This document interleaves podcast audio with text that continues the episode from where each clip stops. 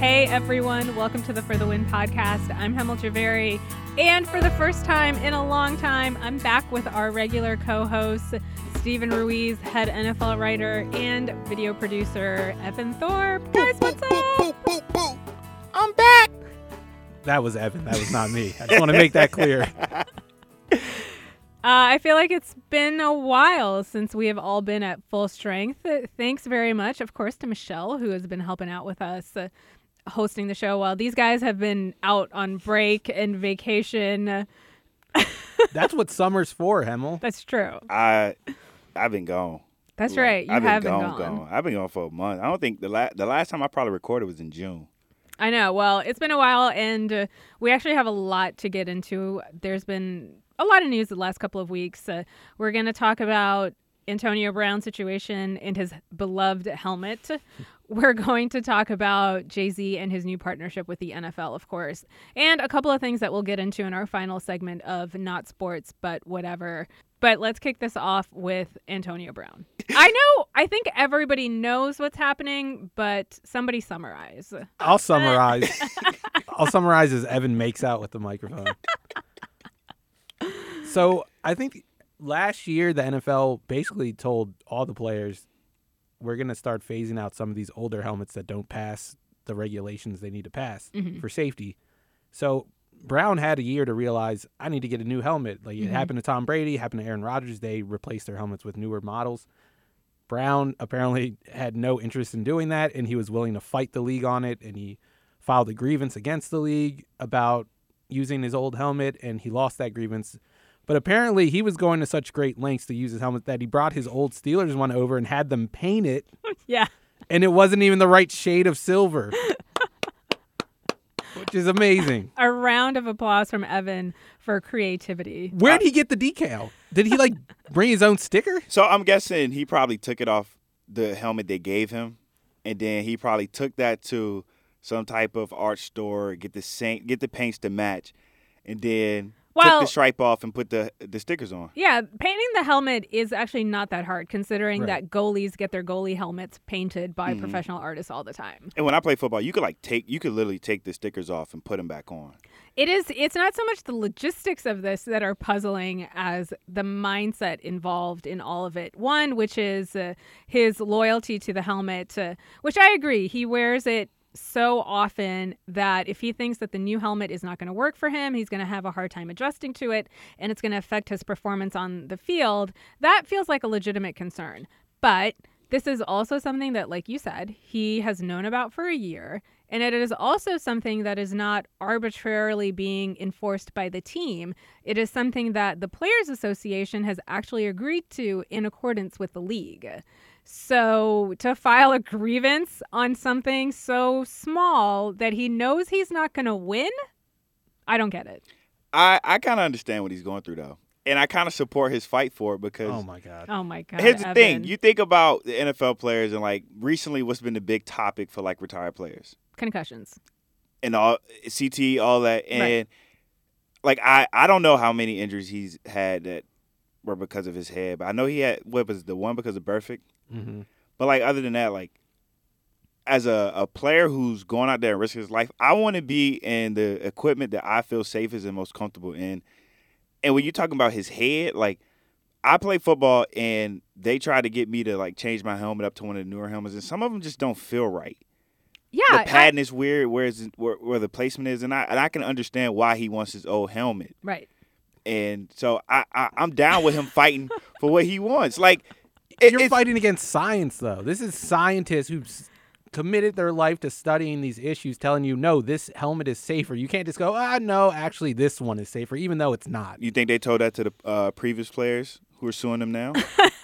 They were using the kind of helmets that AB wants to use. You're- That's yeah, the problem. you're arguing the conspiracy theory that no helmet is actually safe enough to warrant. Like the the safety is negligible compared to from one helmet to the This next. is like a like a vaccination truther situation no. going on. my.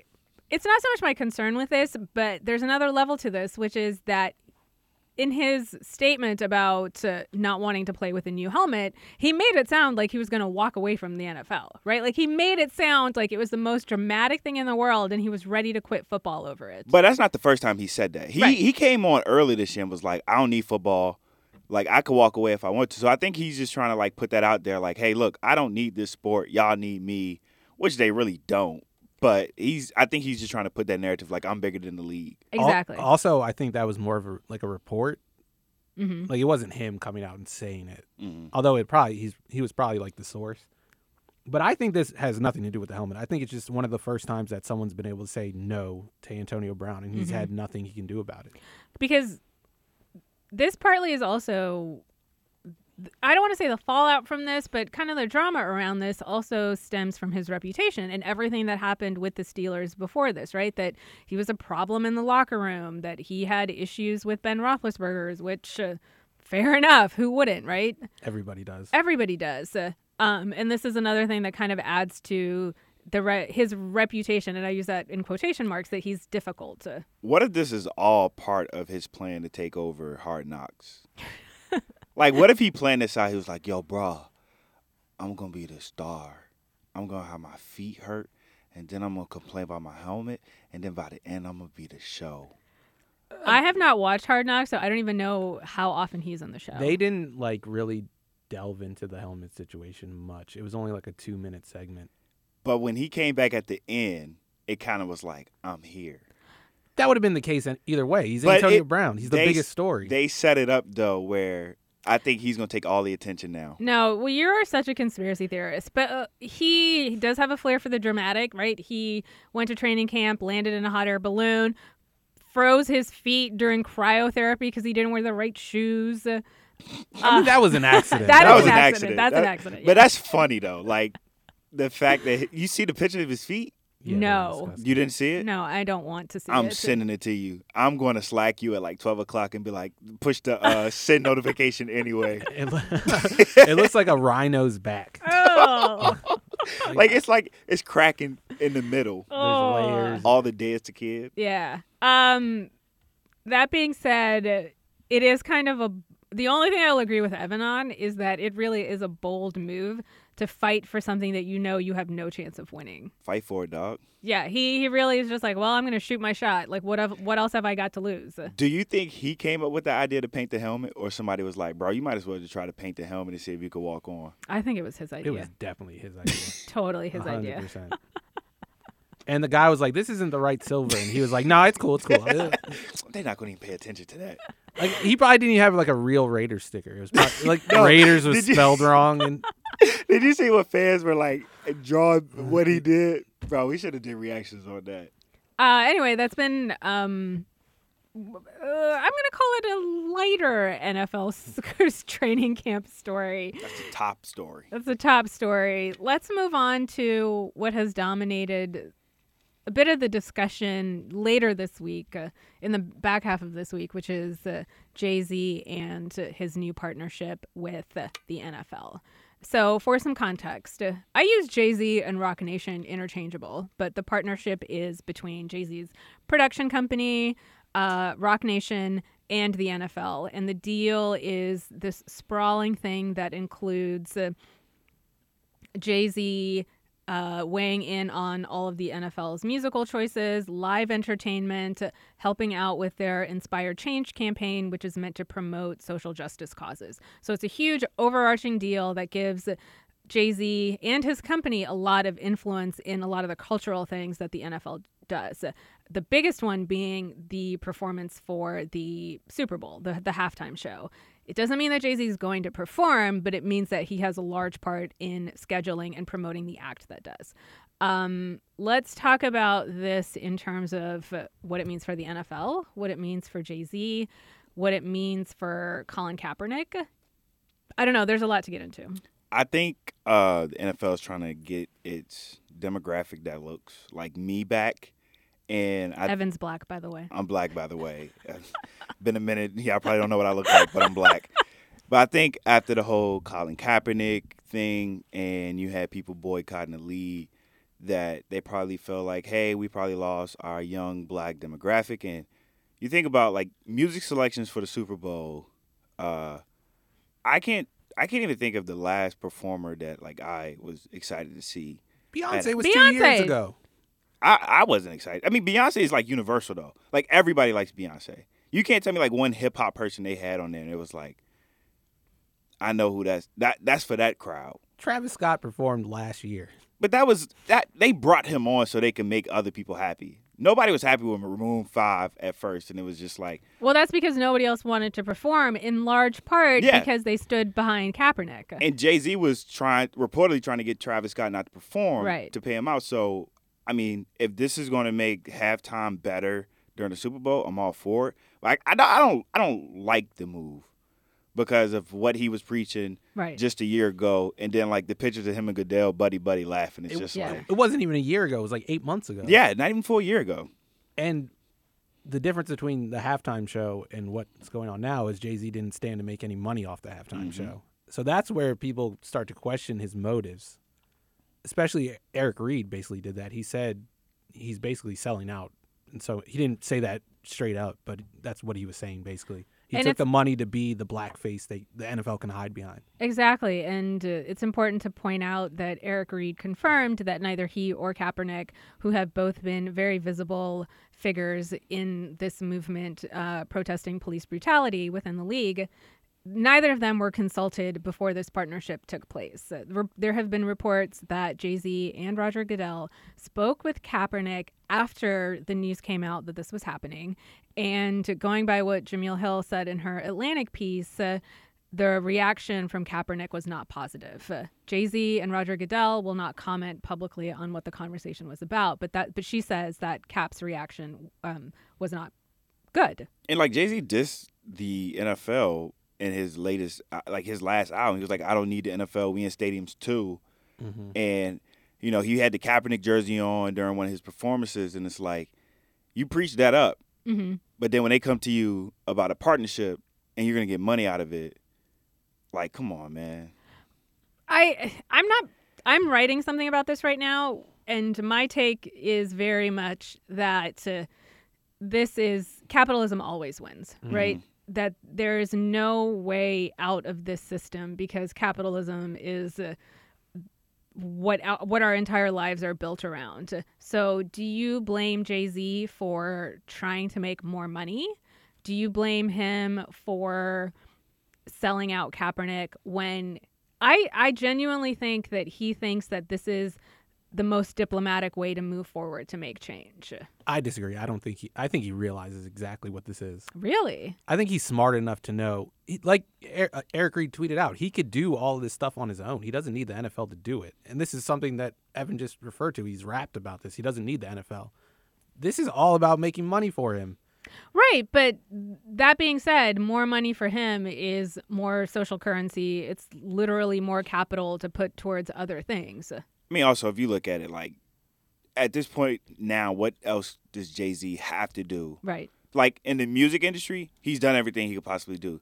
Now it's like I can I can be the person that made hip hop in the NFL combined. Like before, it was you know what we could have a little bit of hip hop, Mhm. but I could be the reason why you have Drake Right. as the halftime performance, why Kendrick Lamar is performing at halftime. So I think for him, it's just like let me attach my name to as many things as possible and leave their legacy outside of music.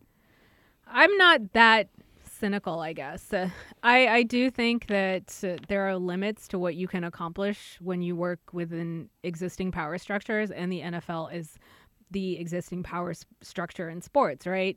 And Jay Z thinks that by aligning with them, he can affect, affect more change versus what Kaepernick could do from the outside. But the change you're trying to affect has to do with the system you're now working with. Like, He's not working with the, or he's not working in the system. He's working with the system. Exactly. So this is the point, right? I think Kaepernick's point was about dismantling these systems to begin with. Uh, and Jay Z is working with them, like you said, from the inside, and that is not really going to make a huge difference. Right. There's no. Ch- this is a PR thing for the NFL. Yeah, the NFL is- does not care about this. If they cared about it, they'd sign Cap. They wouldn't have any problem with Kaepernick kneeling during the anthem. Yeah, and you can tell by the public reaction to this, right? Everybody is surprised. It feels disingenuous for the league and for Jay Z. Um, on the worst side of it, it's a crass money move. I don't think I've seen one positive article or response to this partnership. I mean, Jay Z's like I said earlier, he's a business Yeah. man. Like he is, he at this point is about making money and making himself bigger than what he was before, and it, like he was, was he just the first like rap billionaire? Did Forbes list him as the Yeah, first? he's a he is. He's So, the like, first. He's right. about his money, and this Right. is just going to make his pockets deeper. One thing I didn't like was that he kind of dismissed what Kaepernick had done Yes. by saying it's like we're past the point of kneeling. Yeah. Like that's all Kaepernick did. When he sparked so he sparked all of this talk, No- all of these discussions that we've had. Yeah, it, he has in a couple of sentences phased Kaepernick out, which is exactly what the NFL wanted him to do, right? He said uh, this is not about kneeling anymore. He said no, wait, sorry, I'm going to rephrase that quote. He said I think we're way past kneeling, which is just brushing aside everything that Kaepernick did. Um, and then he also said that he hopes that this inspired change movement uh, and the work that he's doing with the NFL will give players a way to express themselves off the field, which is specifically what the NFL wants because they don't want it to interfere with the game. But it was Kaepernick's point that it had to interfere with the game for people to see how Right. important it was. because n- now we're not going to see we're not going to see anything that is a result of this. And then another thing that I read was part of this program is teaching like inner city kids how to, you know, cooperate with law enforcement. That makes it seem like it's on the inner city kids. yes. That's the reason why we have these problems. No, yeah. law enforcement is the one that needs to learn how to interact with the, the inner city kids. Right, right. This is like saying, well, this is a both sides issue when it's police officers who are disproportionately targeting uh, people of color, right? When it really it is an issue of police brutality, which is what Kaepernick was talking about. Um, yeah, that I it is it's super frustrating. Um, I- again, I, still think that their intentions might be good, but I, I just- think that uh sorry, I think yeah, we put Roger Goodell as the face of the NFL, but he's not. He's just like a, a puppet for the 32 owners. And these owners are still conspiring with people that would rather not see society change for the better. Like Stephen Ross, the Right. owner for the Dolphins, just had a. He can't say that he disagrees with Trump's views on race and then and then advocate him for him to be the president again. He so that weekend that Trump hosted two fundraisers. One was at Stephen Ross's house. The other one I don't remember. But the haul from two fundraisers was somewhere between twelve was around twelve million mm-hmm. dollars. Right, like that is how much money he made. So you cannot say I don't agree with his comments on race, but then I'm going to hand him a check for millions. Because I'm a Jay Z fan, but this is now a Nas podcast, as mm-hmm. Steven said. So play Ether after you listen to this podcast. I just wish he would have contacted Colin Kaepernick beforehand because, na- like, like the fact that he called him afterwards and then what he said in the press release, Yeah. like, it just doesn't look good. I mean, this is commodifying political protest for personal gain. Mhm. That's that's what this is. I also think it's like a win, like a flex for the NFL. Like, hmm Yes. because Jay Z was like an advocate for Colin Kaepernick, and they just proved, oh, we can even buy your closest supporters. We can just buy them off. Or like he, they could just say Jay Z even said is is, is we- is we're done kneeling, like we're past that. Like they could just easily twist his words to their favor. I do. I do like this quote, which gets used a lot, which is that the arc of history bends towards justice. And I think that in the long run, Kaepernick is going to be seen as a civil rights activist, right? Like he has moved well past his position as just a football player. Um, and to that degree, I think that he's going to get a lot of respect uh, for the work that he's done.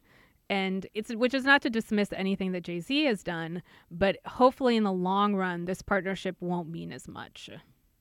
How long do you think it lasts? I until the first big knocking of heads.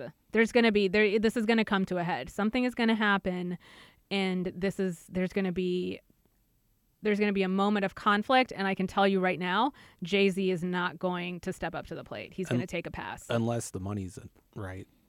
No, Right. he's not going to give up the money. I'm telling right. you, he's not going to give so up the money. I think even if there is a butting of heads, as long as the money's still coming in, I don't think it's going to matter. Exactly. So which is which is means it's going to water everything that he's doing down. Uh, all right. So those are our, our thoughts on it. Uh, um, That was sports. Now let's talk some Little Women. I'm trying to bring a little bit of gender parity to this podcast. okay, so we watch. Wait, hold on. Let, in context, let me say that every time we do a not sports but whatever segment, we always focus on dude films, right? We always focus on like superhero movies or we always focus on We Hobbs and the Shaw. Lion King. Whatever. The Lion King was also not just like was a dude. He's Ex- a excuse, king. excuse me. We talk about Hobbs and Shaw.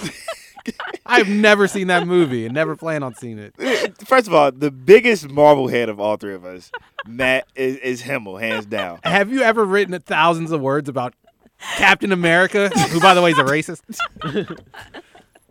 no, it's you. You're the one doing this. right. When I'm not saying that I am being goaded into it. I'm saying that as a podcast, we always focus on this kind of stuff, which is why, for a change, we're going to talk about Little Women. I love how we're, we're like pivoting from like social injustice against like young black men to talking about, oh, these little white women are in love with guys. that's what it.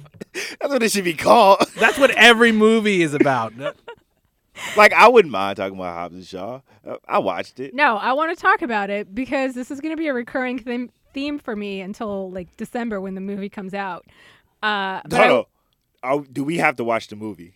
I don't know. Maybe I haven't decided. All right, I- give us your take on it. my oh well, my take is that I hate Little Women. that was my take. This is a conversation I can get on board with. Let's go. Okay, I thought. Okay. You've heard it here first. This is an anti-women podcast.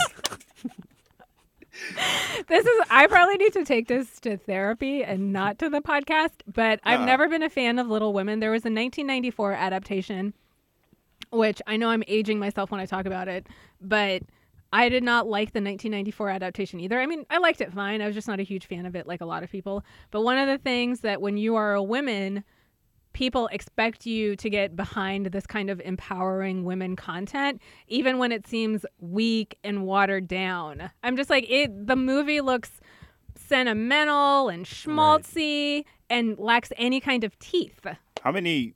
How many times has this movie like been recreated? It has been adapted a lot. There have been, I would say, at least five. They did a PBS miniseries. They did an adaptation in 2018. There was a version in 1994 that was really popular. So yeah, I need to. I just don't understand why they keep remaking this movie. Is your- Nothing changes. Is your gripe with the story or the movie?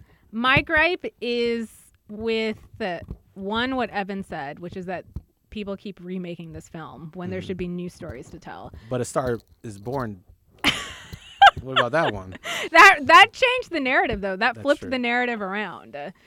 Um No, my my my take is that this is just like such a weak example of feminism. It's just like white feminism. Right, it's like cookie cutter feminism. It's and very- it is white feminism. It's Like, white feminism. It's very non-threatening feminism. It's the kind of Taylor Swift feminism that people can get behind because the message feels empowering, but it doesn't really affect any kind of real change. It's I I don't know the story, but based on the trailer, it's oh, rich white girl is sad that she's a rich white girl and has to live a rich white girl life that's been set up for her. So technically, in the book, they're they're pretty poor. Like in in the book, they're supposed to be poor, even though in the film she looks fine.